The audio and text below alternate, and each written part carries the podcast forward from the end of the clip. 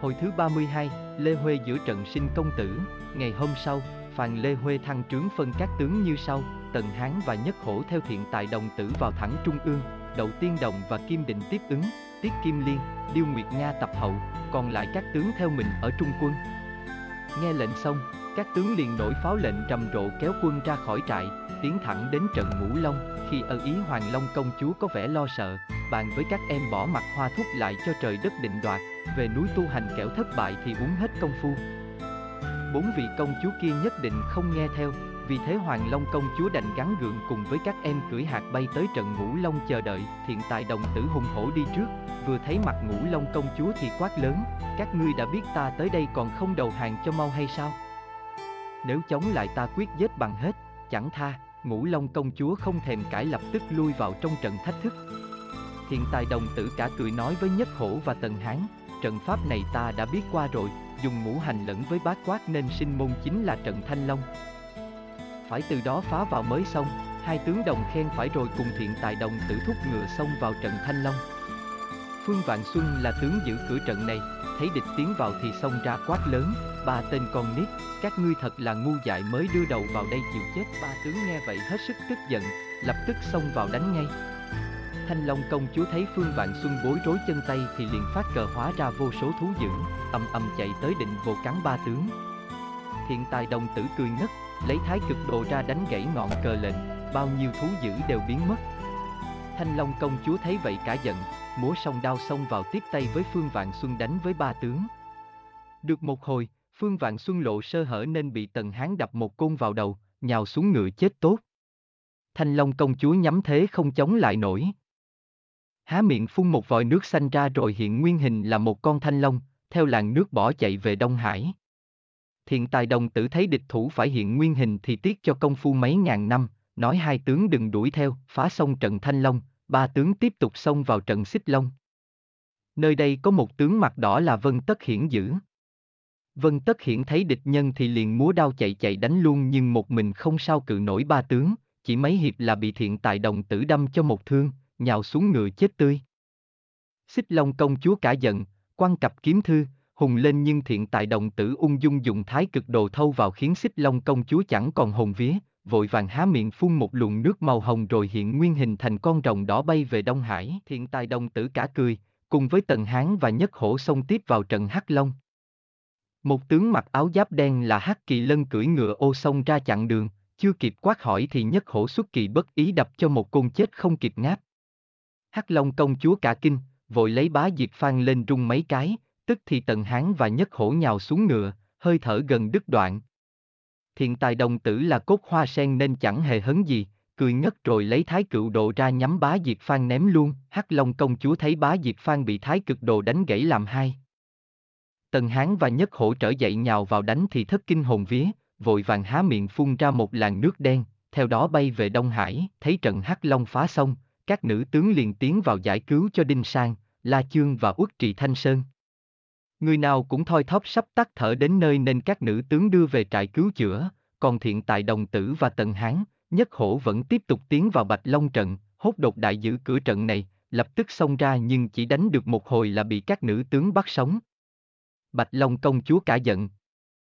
Quan càng không tán lên trời tứ thì tần hán, nhất hổ và các nữ tướng đều nhào xuống ngựa hôn mê bất tỉnh.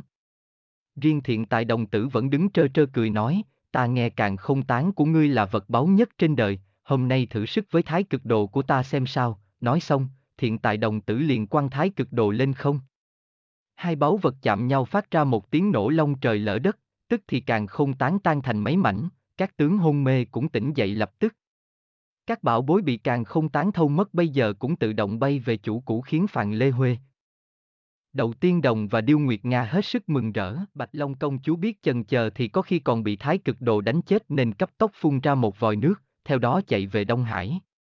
Bốn trận đã bị phá, thiện tài đồng tử khoan khái dẫn Tần Hán và Nhất Hổ xông thẳng vào trung ương tức là trận Hoàng Long. Tô Định Quốc cố xông ra ngăn chặn nhưng không sao chống nổi với ba tướng nên biết thân bỏ chạy ngay từ đầu, để mặc Hoàng Long công chúa đối phó, Hoàng Long tuy rất sợ hãi nhưng ỷ vào hỏa châu nên gắn gượng đánh với thiện tài đồng tử mấy hiệp, sau đó mới lấy bảo bối quăng lên. Thiện tài đồng tử thấy bốn bề lửa cháy thì cười vang. Nói, ta sinh trưởng ở hỏa diệm sơn hỏa vân động chẳng lẽ lại sợ lửa hay sao, nói xong, thiện tài đồng tử lướt thẳng vào biển lửa mà đánh. Hoàng Long công chúa cả sợ, niệm chú cho lửa bốc lên thật mạnh, làm cho quân sĩ hai bên đều cháy đầu phỏng tráng, kêu khóc in ỏi. Phàn Lê Huê vội sai nhất hổ lấy quạt ba tiêu ra, chỉ phất mấy cái là hỏa châu rơi xuống đất, bao nhiêu lửa tắt hết, Hoàng Long công chúa giận quá hóa tức, rùng mình một cái biến thành ba đầu sáu tay, hung hăng xông lại đánh giết. Thiện tài đồng tử thớ vậy cười rùi, búng tay một cái biến thành vô số thiện tài đồng tử khác. Vậy chặt lấy Hoàng Long công chúa mà đánh. Biết thế chống không xong Hoàng Long công chúa hiện nguyên hình là con rồng vàng, phun một làn nước để theo đó mà chạy về Đông Hải. Phàn Lê Huê thấy trận ngũ long đã phá xong thì hết sức vui mừng, truyền quân tướng kéo về mở tiệc khao thưởng. Vì ra sức quá nhiều, đêm hôm ấy Phàn Lê Huê bị động thai hạ sinh một đứa con trai giống hệt Tiết Đinh Sang, chẳng sai nét nào, hoàn toàn khác hẳn với Tiết Cương, mặt mũi đen sì. Phàn Lê Huê cả mừng, đặt tên con là Tiết Cương, còn Tô Định Quốc bại tẩu chạy về ải, thuật lại việc trận ngũ long bị phá, năm vị công chúa đều phải hiện hình chạy trốn khiến Hoa Thúc lại kinh hồn mất vía, truyền quân cố thủ thật chắn chắn, viết biểu về tâu xin triều xin thêm viện binh. Ba ngày sau, Phàn Lê Huê đã khỏe, thằng trướng bàn việc đánh phá ải đồng mã. Thiện tài đồng tử liền xin trở về núi, tiện thể cầm quạt ba tiêu ghé thăm thân mẫu một thể. Phàn Lê Huê thấy vậy cũng tiện nên bằng lòng ngay, Tần Mộng còn tức hận về việc Hoa Thúc lại đánh mình một roi nên lập tức xin Phàn Lê Huê cho xuất quân báo thù. Tuy nhiên Hoa Thúc lại nhất quyết cố thủ, vì thế Tần Mộng mắng chửi đến mỏi cả miệng mà không thấy động tĩnh gì thì đành phải rút quân về nghỉ ngơi, Tần Hán thấy vậy chợt nhớ lại việc gian dâm với ái nương và hứa hẹn với Hoàng nương khi trước, xin Phàn Lê Huê cho mình lén qua ải vàng với hai người làm nội công thì mới mong chiếm được. Phàn Lê Huê rất ghét thói xấu của Tần Hán nhưng thấy chỉ có cách đó là tiện nhất trên đành phải bằng lòng, đêm hôm ấy, Hoàng nương thấy Tần Hán xuất hiện thì mừng rỡ vô cùng, nỉ non nói chuyện. Nhân cơ hội này, Tần Hán bàn luôn đến việc giết Hoa Thúc lại để hai người được tự do luyến ái. Hoàng nương gật đầu nói ngay, việc ấy có khó gì? Ngày mai thiếp sẽ bày tiệc mời Hoa Thúc lại đến, ép hắn uống say mềm rồi giết phức đi là xong.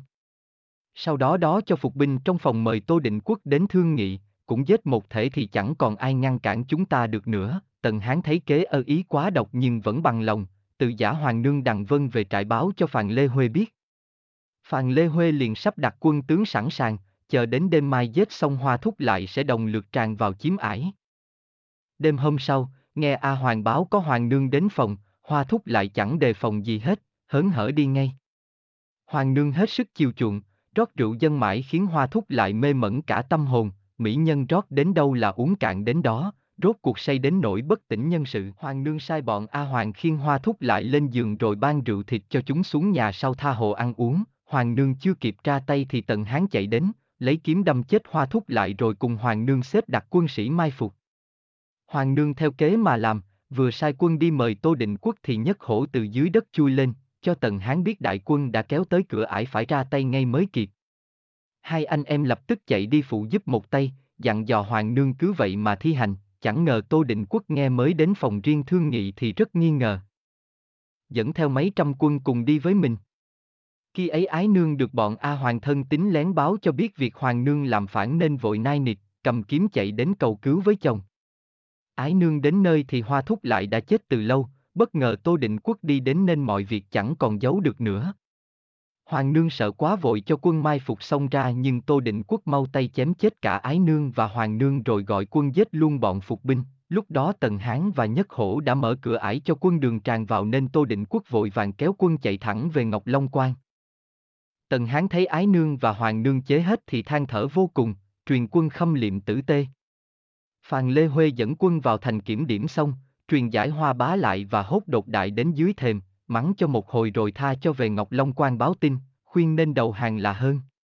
Hai tướng được tha chết thì mừng rỡ vô cùng bái tạ xong, lập tức theo đường nhỏ mà về Ngọc Long quan, Phàn Lê Huê cho nghỉ ngơi ba ngày đồng thời báo tin cho Cao Tông biết tin chiến thắng rồi mới hạ lệnh tiến quân, cho La Chương làm tiên phong đi trước. Hãn Nhi Niêm là thế tử của Liêu Vương, vì thấy Tô Định Quốc và hai bại tướng chạy về thuật lại mọi việc thì rất lo lắng, cứ ngồi mà than thở hoài.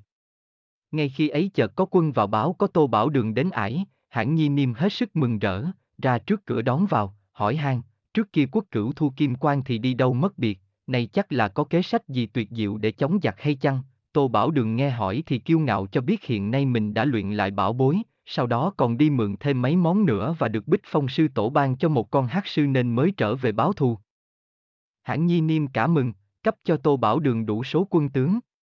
Tô Bảo Đường lập tức cưỡi hát sư ra trận cùng La Chương giao tranh kịch liệt. Khiêu chiến càng đánh càng hăng nên Tô Bảo Đường nhắm bề khó thắng, liền vỗ vào đầu hát sư một cái, con sư tử nhảy vọt lên mây, há miệng phun xuống một luồng khói lửa mù mịt khiến từ La Chương cho đến quân sĩ không ai mở mắt ra nổi, chết cháy khá nhiều. Quân Liêu còn thừa thời tràn lên chém giết khiến số tổn thất còn nhiều hơn nữa, Phạn Lê Huê thấy La Chương bại trận chạy về thì không bắt tội bởi vì biết Tô Bảo Đường dùng pháp thuật thì người thường không thể chống lại nổi. Ngày hôm sau, Phạn Lê Huê thăng trướng truyền cho Tần Hán và Đậu Nhất Hổ dẫn quân đi khiêu chiến, còn mình và các nữ tướng theo sau tiếp trợ.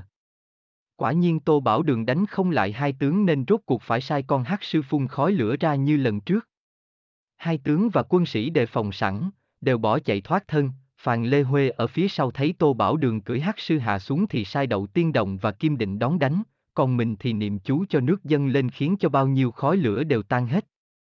Tô Bảo Đường kinh hãi vô cùng vội dục hắc sư bay thẳng về phía đông bại tẩu.